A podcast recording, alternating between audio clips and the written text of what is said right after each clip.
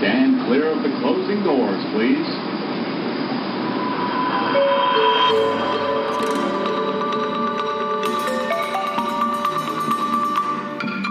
In a Brooklyn fractured into speculative storyscapes, you never know what could be lurking around the corner. Fantasy, horror, sci fi, or the just plain weird.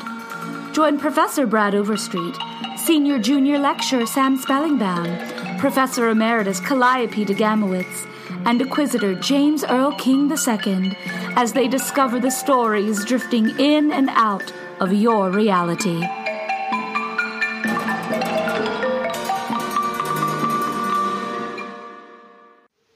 Previously on the Kaleidocast. Professor Brad Overstreet was surprised, but surprisingly nonplussed, to discover his late colleague, senior junior lecturer Sam Spellingbound, alive and well and drifting in and out of a Brooklyn fractured into speculative storyscapes. When Spellingbound informed Overstreet that an aperture had formed between their universes through which an increasing number of stories were flowing, Overstreet's sense of surprise was strained, to say the least. But when Spellingbound revealed that the machine that could shut down the aperture had the potential to grant the user unlimited power, Overstreet's sense of surprise guttered, let out a tiny whimper, and gave way to outright megalomania.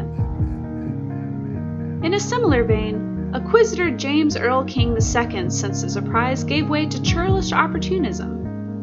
Feeling less liquid than the circumstances called for, he unloaded as many stories as he could on an unsuspecting Calliope de Gamowitz and made for the island of St. Croix.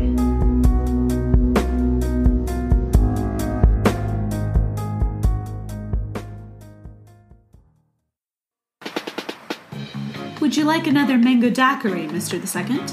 Why, yes, please. Matter of fact, just bring out the whole 12 pack.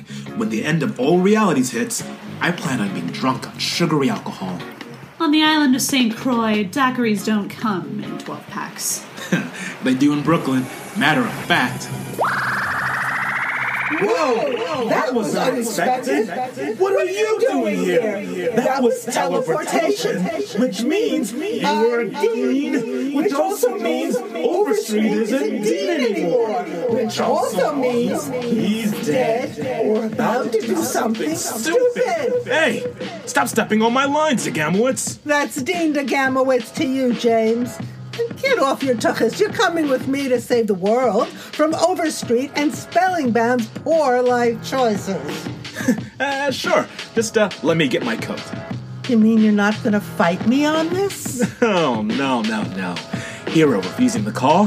That's some Joseph Campbell bull donkey. I'm ready to rock. You're not the hit. You know what? It's fine. Pretty sure I can teleport the two of us and your ego vexatious, velociraptor, valedictorian, voracious, vegetarianism,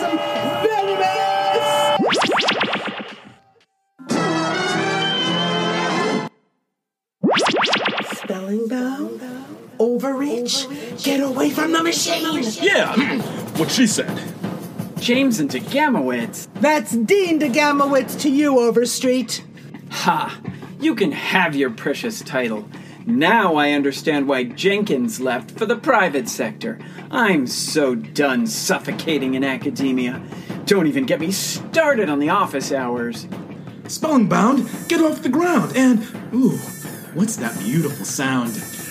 I tried to tell him, but he wouldn't listen.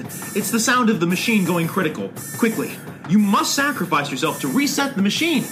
Do it now. Sacrifice who now? That is definitely not in the script. Was that the machine too? Wallflowers by Lila Wilde and Beloved Mr. Grooch by J.M. Plumley? Run! I thought you were the hero. Heroes make it to the end credits. Those stories will eat you. Go, go, go! You make a valid point.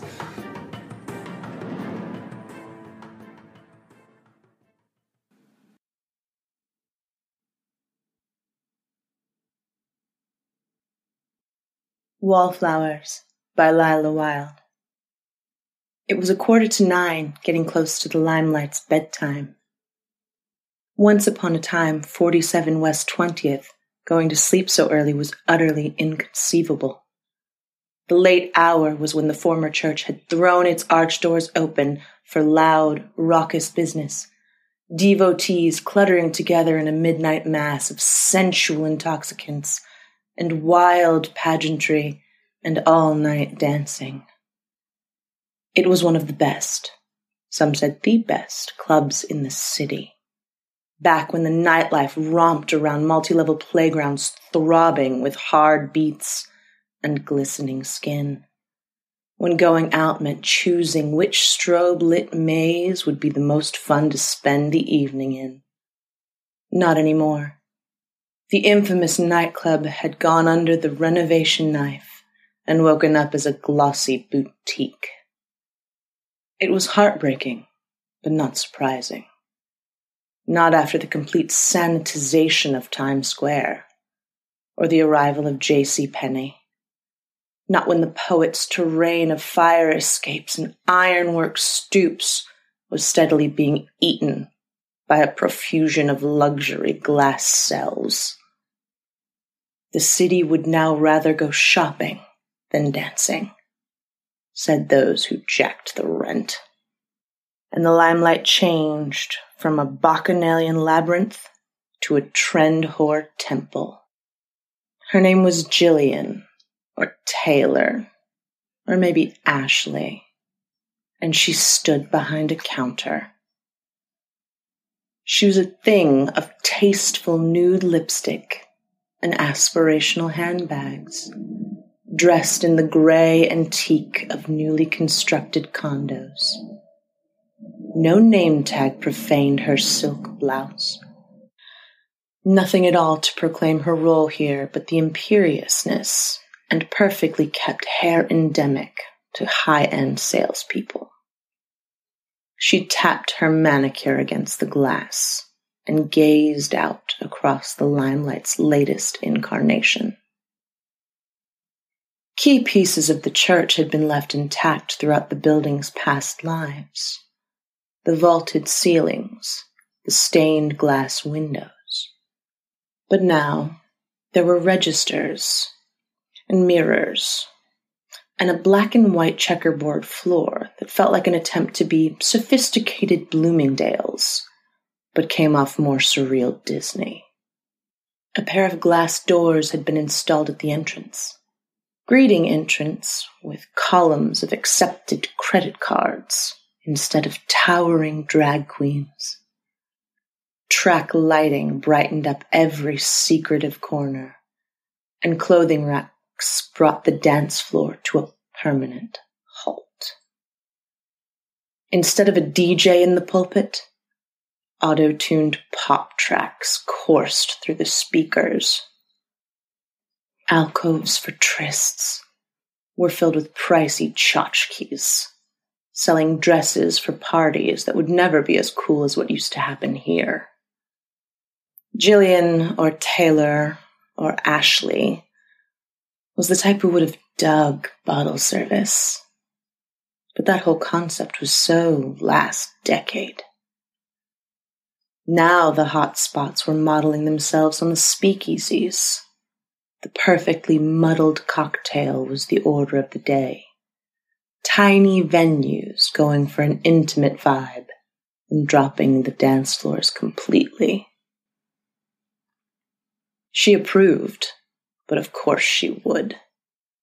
Helping to plush out the city's rough edges with safe nests of pin tucked leather and hulking chandeliers. These insatiable appetites for fine things had already upscaled so much of the charm right out of the village. All the legendary hustle and quirk paved over with block after block of nine dollar appetizers. St. Jerome's all night hair metal party. Bleecker Bob's and their endless bins of vinyl. Lucky Chang's, hightailing it to the theater district.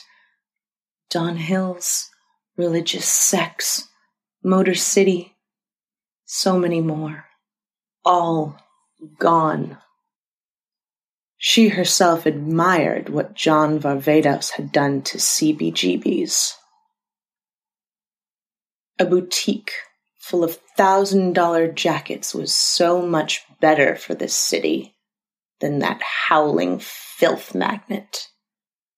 She floated about the store like a pretty little fish in a tank, chatted here and there with other Jillians and Taylors and Ashleys while she patrolled the aisles. She adjusted a drooping sleeve here, rearranged a pyramid of candles there, kept an eye out for shoplifting while simultaneously ignoring the customers. Most of them weren't going to buy anything anyway. She had the intimidation thing down possessing the hawkish eye that scanned guest lists, the sharp voice that guarded the velvet ropes of the upper strata, an eager enforcer of the refined atmospheres that were just as much about who you kept out as who you let in. She spotted a girl walking away from a skincare display her hair unevenly dyed candy pink. A weird rash of acrylic paint splattered across the back of her jean jacket. She was rubbing her hands. Jillian Taylor Ashley sprang into action. Excuse me, were you trying the lotions? Yes, said the girl, brightening a little at the attention. It's not self service. You need to find someone to help you. You, customer, are expected to come to me. Teenage shoulders dropped into a slump, and a hurt expression crossed her young features as she slunk out back to whatever bridge or tunnel she'd come from. One day she would get her experimenting right. Jillian Taylor Ashley tossed her head and immediately caught another customer in the midst of an infraction. She marched over to a stained glass window. Excuse me, Pictures are not allowed in here. A guy in rumpled black denim lowered his smartphone, stepped up to her, all politeness. I'm doing a study of historic New York buildings. I'm a student at Pictures are not allowed. But it's art. How can you? I'm afraid I'm going to have to ask you to leave if you don't abide by our policy. But she arched an eyebrow at Justin or Brent or a Kyle, who came over and took the wannabe photographer off her hands and escorted him off the premises. He would go on to showcase his work in an enormously popular online gallery. The clock finally crept on to five of nine, and the pop music died into an obvious time to leave, we're closing up silence. She loudly herded the customers towards the door as the other Jillians and Taylors and Ashleys spritzed the glass counters and ran brooms across the checkerboard floor. Around the limelight she walked, locking each door. All the different doors were years ago.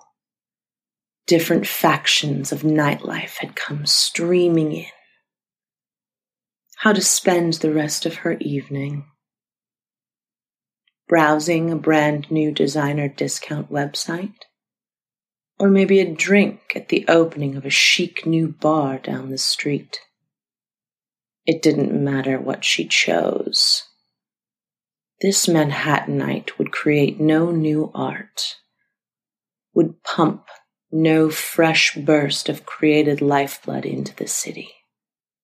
All was secure. She turned around and came face to face with a short, slender figure in combat boots and cargo pockets. Boy, girl, she couldn't tell. Quickly she scanned the store and saw that the other Jillians and Taylors and Ashleys had disappeared. All left for the night. She was alone. How'd you sneak in here? She snarled with all the power invested in her by the retail elite. Elaborately drawn eyeliner regarded her through red tipped dreads, like cherries on clove cigarettes. A smirk of flawless black lipstick was not afraid of her couture bravado at all.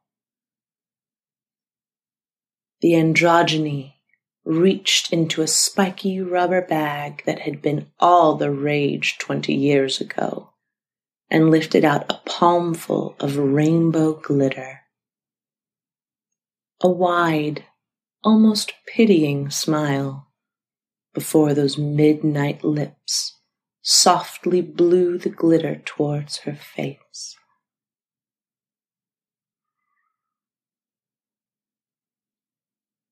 She clamped her eyes shut and jerked her head to the side. When she opened them again, her reflexive command to leave was barked to an empty room. The kid had vanished. Colors shimmered from her neutral silks, from the black and white floor. As she tread through the sparkle, a heavy scent climbed the air, thick as incense. Salty like frankincense, sweet like jasmine, it rose up through the levels like the fumes of a priest's censer. The track lights dimmed, and the stained glass windows started to glow. A form took shape in the chiffon whirl of a skirt. Another collected in the wave of a banner that proudly proclaimed Limelight Marketplace. A steady progression of techno beats spilled out of the speakers and grew louder, and the shop's perfumes receded behind the stench of cigarette smoke and spilled beer. Spinning spotlights awakened to sweep the room in red and green and blue. She heard impossible. Laughter. The cutaway rooms and lofts above started buzzing with voices, and the stairwells came alive with people. Artists, musicians, writers, drag goddesses, goths, kids from Staten Island thrilled to have gotten into a Manhattan club at all.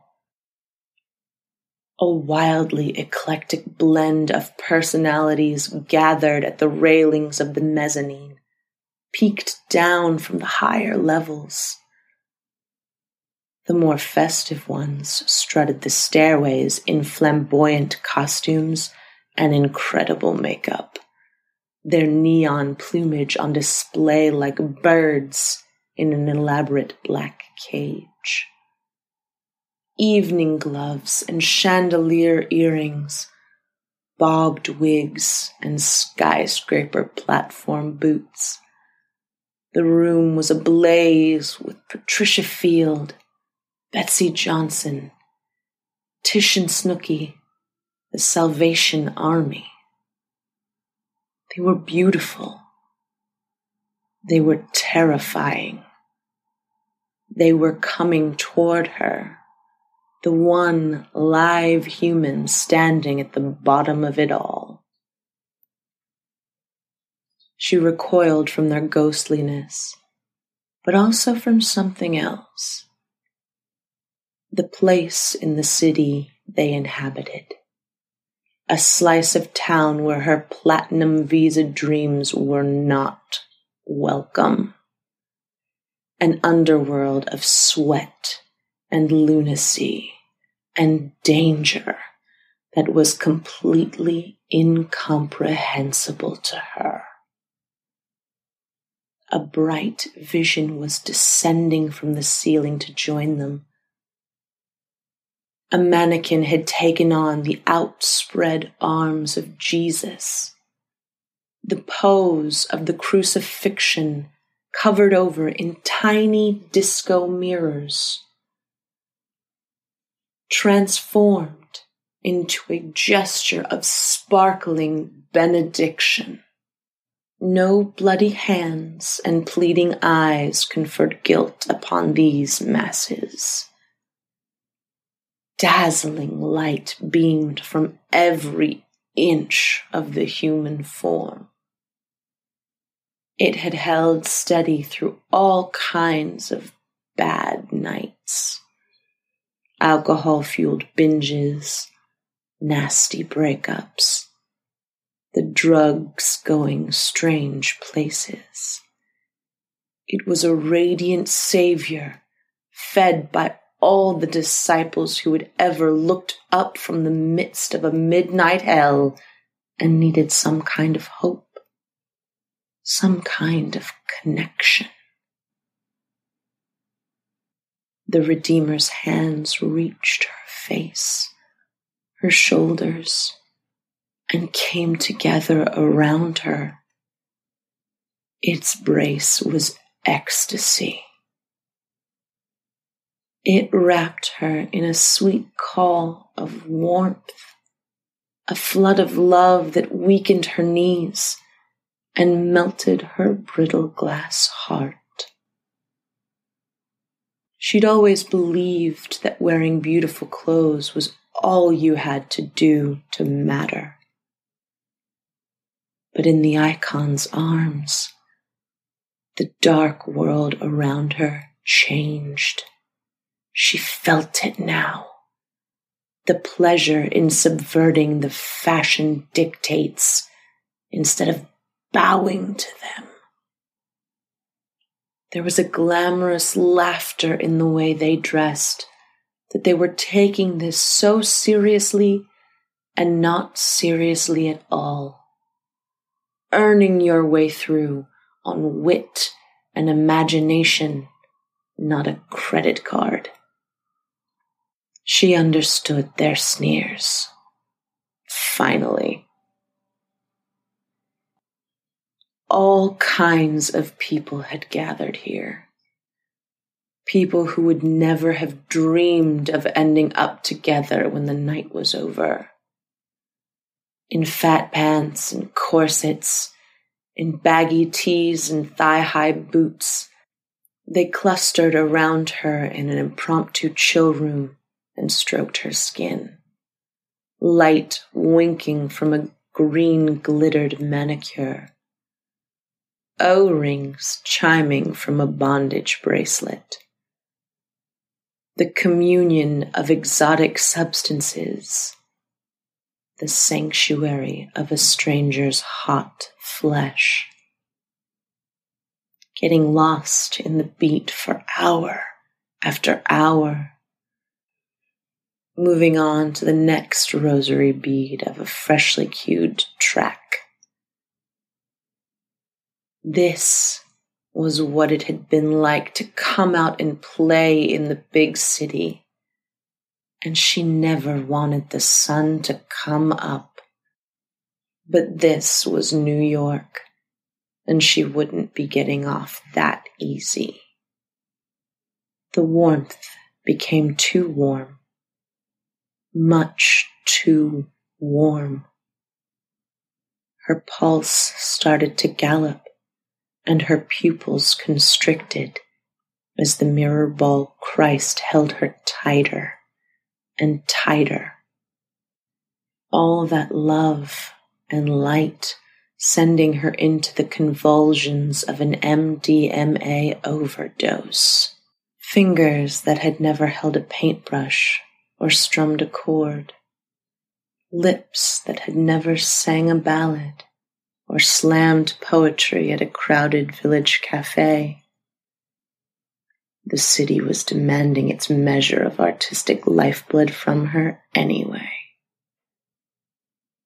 The chill room hands stroked her harder and harder, looking for something, something they couldn't find, and they dug into her skin with nails and then teeth, starving for the next Basquiat or Finley or Ramon and not getting it from her never getting it from the Jillians and Taylors and Ashleys who were tombstoning the galleries and the dives and the coffee shops with froyo.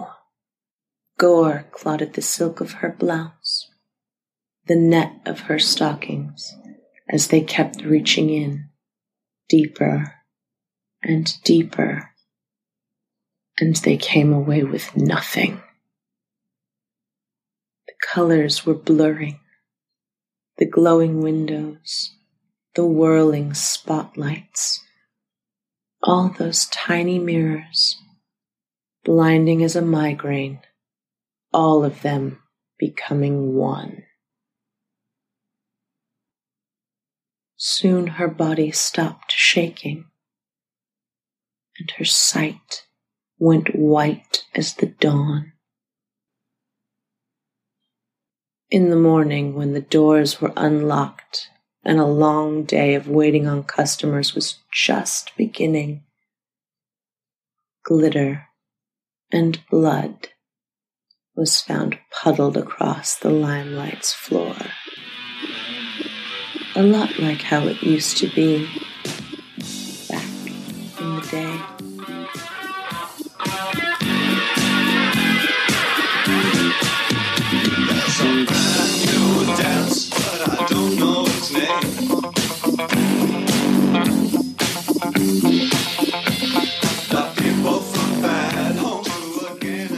Lila Wilde is a graduate of Clarion West, and her dark fiction has appeared in venues such as Pseudopod, Dark Tales from Elder Regions, New York, Niteblade, and Morbid Curiosity. Her fascinations include belly dance dabbling, eerie synths, horror movie interior decorating, and running away to the beach. She lives in Queens amid a clamor of doom metal noodling and two cats.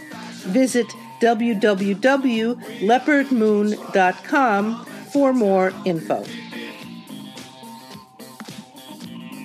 Jennifer Carter is an actor from Virginia, California, and Florida, living and working in New York City. When not lending her voice to speculative storyscapes, she can be seen on stage with many New York City theater companies, most recently as Dogberry in an industry reading of Turns to Flesh's new work, The Merry Wives of Windsor. She also loves fighting, uh, stage combat, that is. And this past winter, Fight directed Queen Shakespeare and What Dreams May Come's production of Henry VI, Part 1 through 3. She also enjoys pina coladas and getting caught in the rain. Follow her on Instagram at FemDuLoc and at her website, www.jencarter.weebly.com. This episode of Kaleidocast Season 2 was brought to you by our Kickstarter supporters PsychoGirl.com, Connor, and Thea Cook.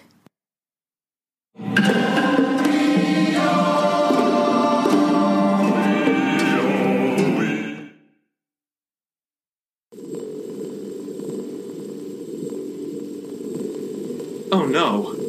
They couldn't do it. It's all over. This world is about to end. No. No. Not while I still draw breath. Not on my watch, not on my lawn, not on my temporal plane of causality. Sam Spellingbound does not know the meaning of the word quit. I I mean, he does. It became part of the English lexicon circa 1175 to 1225 uh, CE from the Middle English caterin to pay, acquit oneself by way of medieval Latin catare to release or discharge. Just saying, uh, I, he, uh, I I won't do it. Brad, Now, if I'm following these IKEA instructions correctly, then, hmm, uh, yes, Sam? let my sacrifice inspire you to live out your best self. Remember this moment, and let it change you. Oh, please, don't do it. Raise a glass to freedom.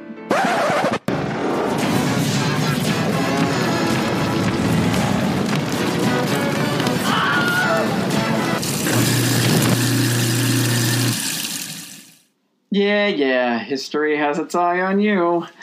Okay, so connect slot A of despotic relay to attachment B of Cobra Commander capacitor, which feeds directly into the ultimate power stabilizer, then rewind the Galactus crank until you get a full charge. Easy enough.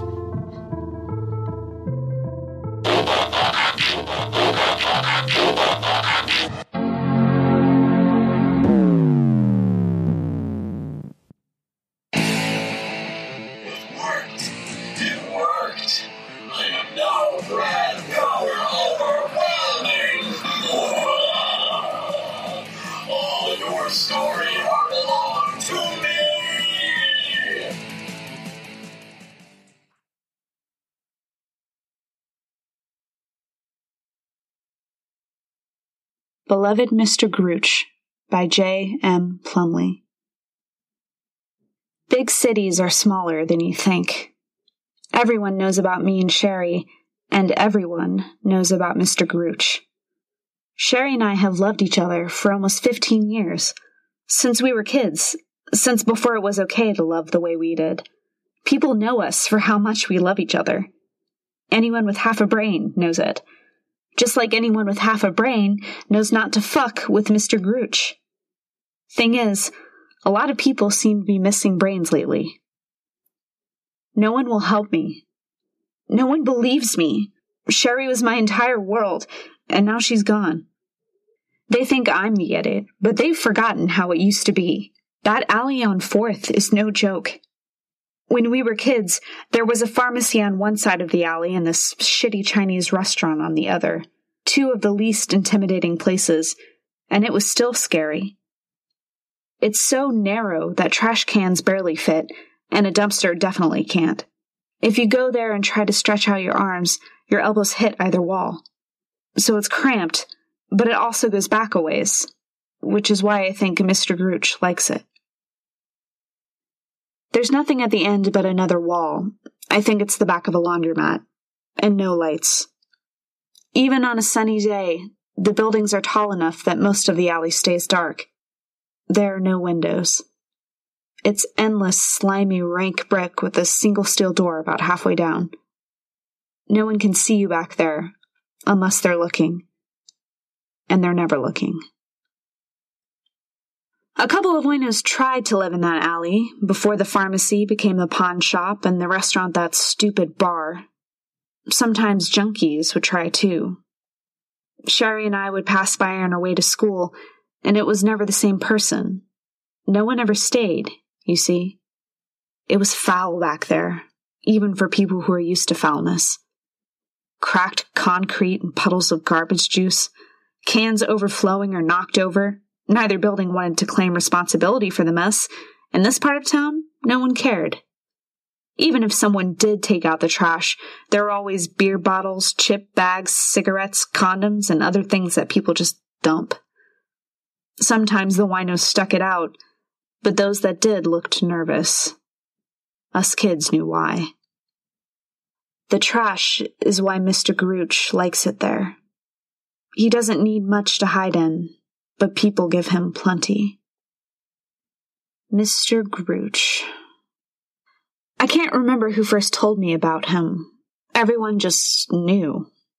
They've pretended to have grown out of it now, but they still know. They're just more scared to admit it. Every one of us used to hold our breath as we passed that alley.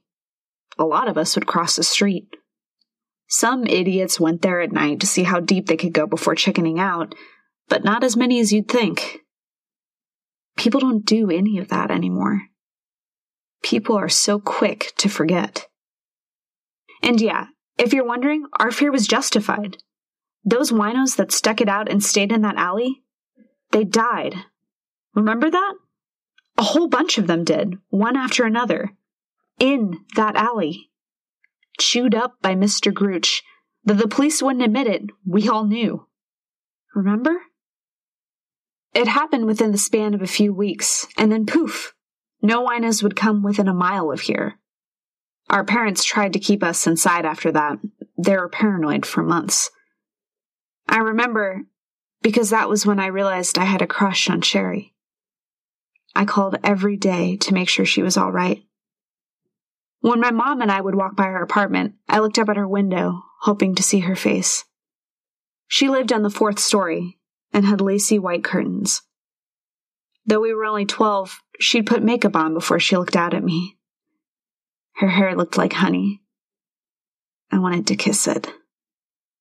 Which brings me to another point. It really pisses me off that at a time like this, people think it's okay to question the quality of our relationship. We loved each other. We always, always have. They're jealous because she was beautiful and because I am so patient and loving and deserved her. God, I love her so much. This whole thing is going to kill me. I know it is. I can't sleep. Anything I eat tastes like cardboard. She's only been gone for two days. I should never have agreed to that concert in that stupid bar. It was too close to that alley, too easy for her to step out into it for a smoke. She was too drunk. I shouldn't have let her. I should have made her stay home. If I'm at fault for anything as her girlfriend, it's that. Because we were happy. The day she agreed to date me was the happiest day of my life. I was so nervous the morning I asked her that I threw up and had to frantically hide it from my mom. Everything I wore was Sherry's favorite color, blue, from my earrings to my underwear to my shoes. We were 18, still in high school. I was going to give her this poem I wrote, was going to leave it for her in her locker along with a flower, and then ask her to meet me after school if she wanted to date me. I had a whole plan. Then I arrived on campus and there she was, beaming at me, hair glowing in the sun. The other girls laughed at me, but she said I looked gorgeous. I just kind of blurted it out then. The question, I mean, and not gracefully. I thought she would hate me, but she threw herself at me and kissed me instead. They say the best love advice is to date your best friend. Sherry was it. She was everything. She forgave me for my quirks, for my need for neatness, for communication, for alone time together. I held her when she was sick, listened to her dreams of stardom, her fears of being forgotten. I attended every piano recital, and after that, every rehearsal and concert of her band, even the one she said I didn't have to. Sherry was great at piano. She was great at pretty much everything. We never fought, not really. People like to think that we were on the rocks because she started to go out a lot without me, but I trusted her. She'd always call me when I asked, and when she'd come home, I'd be awake and waiting, so happy to see her. My birthday would have marked our official 10 year anniversary. That's less than a month away. I had planned on taking her out to her favorite Indian place to thank her for being so great to me. I know I'm not always the easiest. She would have loved it. I would have paid for everything, would have worn that slinky blue dress that's been her favorite for almost five years now, would have brought her blue roses. Now she's dead. Happy birthday to me. People don't react well when I tell it like it is. They don't want to hear that she's dead. They want to say that she's gone someplace else. They don't want to say where, not to me, but it's like they're spitting in my face to even suggest something like that. Sherry and Ursula don't care about each other that way. They started the Headless Dolls, their punk band, because they were artistically compatible. That's it. Ursula is not that pretty and is really kind of a bitch. I've tried to get a hold of her since Sherry disappeared, and she won't even pick up her phone. How heartless is that? I know she doesn't like me, but that's because she's jealous of what Sherry and I had. She's completely jealous. Everyone is. They shouldn't be, though, with the pain I'm going through. I just love Sherry so much. It hurts to imagine her hurting, and I know Mr. Grooch hurt her. I don't like to imagine what he might have done. They used to say he rapes his victims, either before or after eating them, sometimes on his own, sometimes with one of their own ripped off limbs. He's got to have terrible teeth to tear people apart like that. I heard that he can eat everything, including the bones. He never shits them out either. They just stay in, which is why he has a bit of a paunch. It's why he's always shiny with sweat. It's so awful imagining him wrapping his lips around Sherry's small, perfect face. Imagining her screams, with me not being able to hear her because she left the bar without me. He must have watched with his white eyes as she struggled. He must have smiled, silent but gleeful, with chunks of her caught in his teeth. Ursula probably ran away, the coward. That's why she's avoiding me. I caught her at the corner store this morning. When she saw me, she dropped the cracker she was holding and ran out the door. Guilty. She didn't even try to save her. Out of all the people to fall prey to Mr. Grooch, I never expected it would be Sherry. I can't stop crying. Meanwhile, people are telling me to get over it. They want me to get back on the dating scene, to see a therapist. Nobody's worried. Nobody cares. They are being willfully ignorant that there is a tragedy at hand, that there has been a murder. No, they can't look past their catty Facebook feeds, past McDonald's gossip sessions. They get caught up in terminology. Giving space is just that space. I gave it to her, and because I did, everything was fine. Better, even. But no, they think they know what's happened, and because of that, Mr. Grooch has won. Because of people like them, heartless people, he's always won. They tell me to take it easy, but they don't understand. Sherry and I loved each other more than anyone ever has. We were special. I can't let her death go unacknowledged. I need to know. I need to see Mr. Grooch so I can know, so that they can see that I'm right. Their gossip is just gossip, but I'm still not sleeping. All it would take is one visit to the alley now that night has fallen. Mr. Grooch will come out, especially since I'm alone. Mr. Grooch is always hungry. I come up to the alley and stand outside for a long time, alone in the yellow streetlight. Cars pass, but no one stops to see what I'm doing. I can sense people staring at me as they walk by, but it's 11 p.m. on a Monday and they don't ask questions.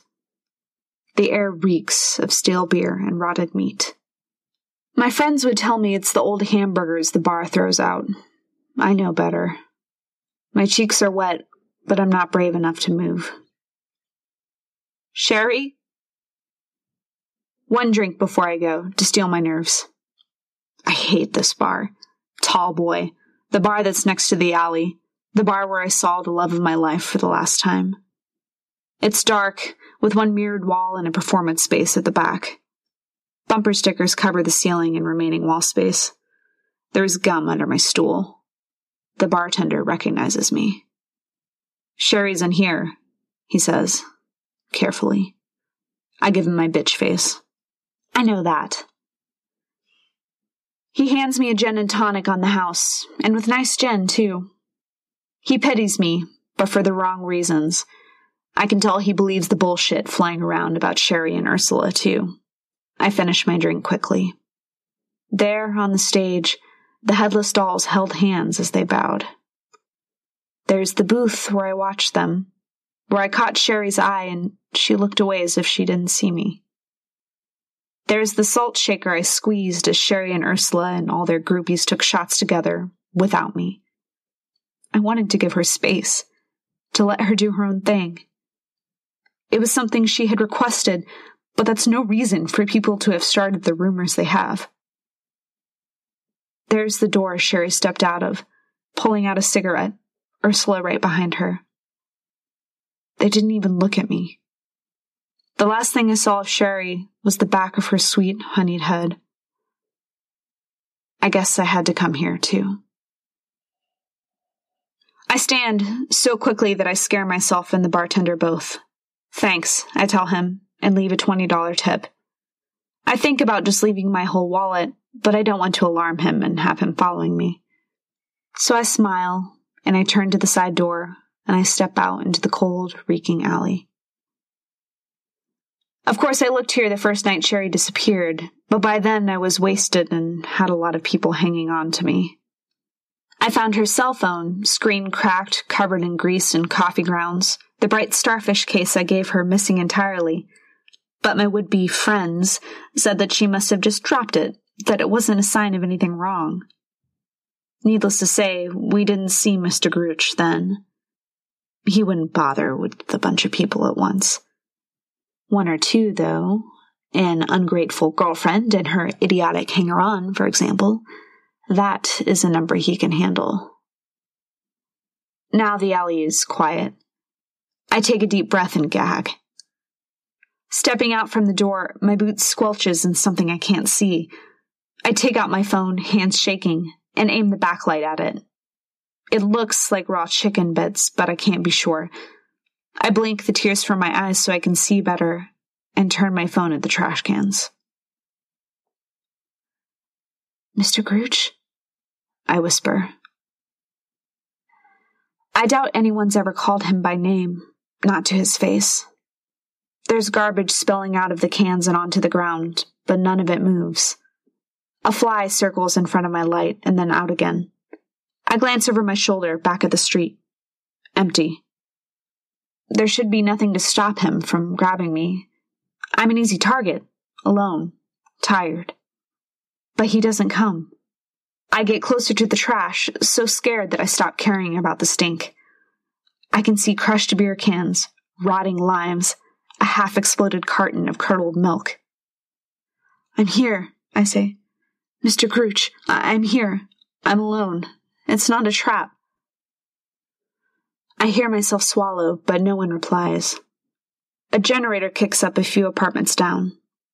Another fly lands on a wad of tinfoil, rubs its legs together, and takes off again. You took her, I say, and my voice cracks. You took Sherry, right? I can feel my heart beating in my face. I know I'm flushed in a way Sherry always said didn't look good on me. Come on, I snap, and then shut myself up again. I can't let anyone hear. Come on, I beg. Come on. But he doesn't come, and I'm starting to shake really badly. I think that maybe if I show him my back, make myself even more vulnerable, maybe he'll attack that way, and so I turn around. After a few minutes pass, I sit down to make it even easier. Something cold soaks through my jeans. I don't care what it is. I jam my hands down, relishing the dirty glass that cuts into my palm. My lips shiver. Mr. Grooch. A fly buzzes over and lands on me now, tickling my cheek. I don't move. One of my tears slides into it, and it flies away again. When it does, I begin to cry in earnest. Sherry! Now I'm looking at these walls closer, and I'm seeing how there are spaces that a couple could press up against, spaces where Sherry could have been lifted the way she likes, where she could have wrapped her legs around Ursula's ugly waist. I'm seeing how dark it is, not only dark enough to scare people, but dark enough to do more than just kiss. I'm seeing how easy it would be to step out into the street, to flag down a cab, to just ride away. Ten years. Could she really not even last the full ten? We'd been each other's first lover, first best friend, first travel partner, first roommate. We danced, biked, lovingly decorated the rooms of our apartment, took care of plants and fish, quietly drank coffee and sucked oranges to start our mornings right, to start them together. We'd made it through parent sickness, pneumonia, a good friend dying at school. We'd been through so much together, and now she couldn't be bothered to even say goodbye. How could she do that to me? How could she let those gossipers be right? A bottle echoes as it bounces out of a trash can. At first, I ignore it, but then a wrapper crunches and another bottle clatters to the ground. My breath leaves me. It's like I'm watching someone else as I turn around. There is someone climbing out of the cans. He is tall, and he is slick, and he is so pale that he almost glows in the dark. I don't remember how, but I've risen to my feet. I'm crying again, but not with sadness. The figure warps through the water in my eyes, gently coming closer. His belly seems to stretch as if someone is struggling to get out. There are eggshells, noodles, and chunks of fat stuck to his chest and face. I smile, sobbing with relief. Today is the happiest day of my life. Mr. Grooch holds up Sherry's phone case, the one with the pink and orange starfish that I gave her for her birthday. I think he might be smiling. He knows. He understands. I don't make him come to me. I run to him, arms outstretched. As his teeth sink into my collarbone, I close my eyes and sigh. Sherry's perfume is on his breath. Thank you, I say, and feel my blood soak through my boots. Thank you.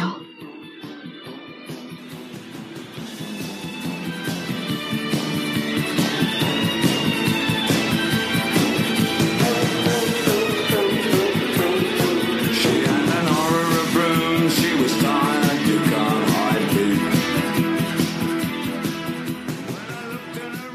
J.M. Plumley writes humor, horror, and a blog about monsters.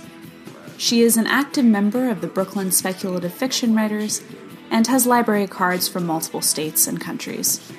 Visit jmplumley.com for more. This episode of Kaleidocast Season 2 was brought to you by our Kickstarter supporters Kirk A. Johnson, Michael Schlater, and Greg and Sarah Rubin. Thank you.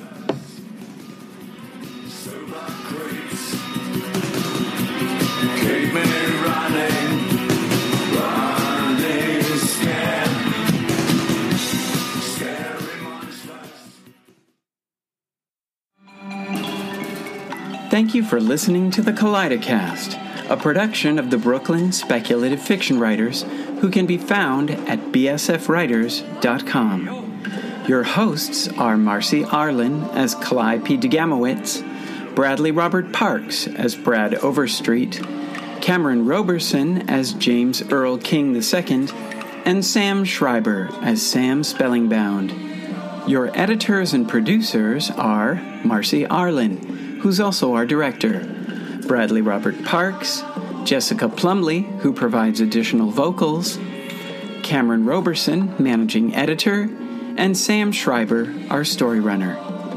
Our music is Delusion of the Fury, Act 2, Treats with Life and with Life Despite Life, Arrest, Trial, and Judgment, Joy in the Marketplace by Harry Partch, used by permission of Innova Recordings and the Harry Partch Foundation.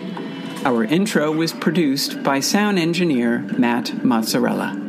Additional audio engineering was provided by Atticus Ryan Garton. This podcast uses many sound effects from YouTube, freesound.org, and from FreeSFX at freesfx.co.uk.